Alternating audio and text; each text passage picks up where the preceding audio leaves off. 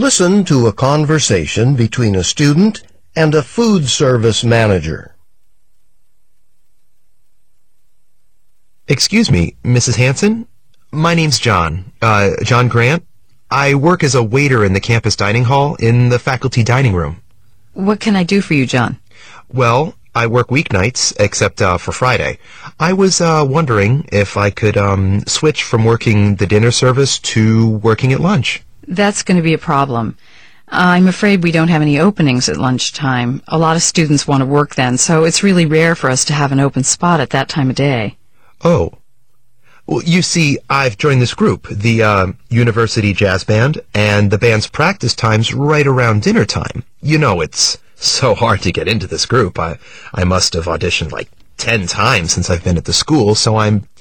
Anyway, so I was really hoping to have the dinner hour free so I can go to practice. Well, we do have other open times, like breakfast. Uh, that won't work. I- I'm sorry.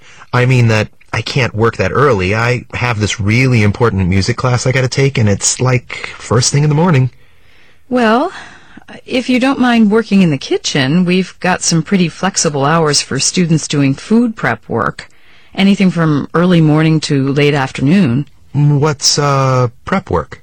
You prepare food for the cooks. You know, like cutting up vegetables for soup or cleaning greens for salads. Oh. Hmm, that doesn't sound, uh, I mean, being a waiter, uh, I get to see a lot of the professors, like, in a different light. You know, we joke around a little, you know.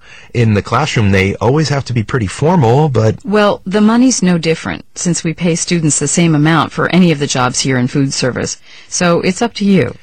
Oh, man, I I always thought that sacrificing for my art, well, that'd mean working long hours as a musician for, like, no money. I didn't think it'd mean peeling carrots. Let me see. I'm offering you something that has the hours you want. It's right here on campus, and you make as much money as you did being a waiter. Quite a sacrifice. I'm sorry. I know you're just trying to help. Uh, I guess, uh, I guess I should look into the food prep job. Okay then. I'll tell the kitchen manager that you'll stop by tomorrow to talk about the job and schedule your hours. And I'll let the dining hall manager know that he needs to find a new waiter for the evening. Oh. Okay, I guess that's it. Um, thanks, Mrs. Hanson.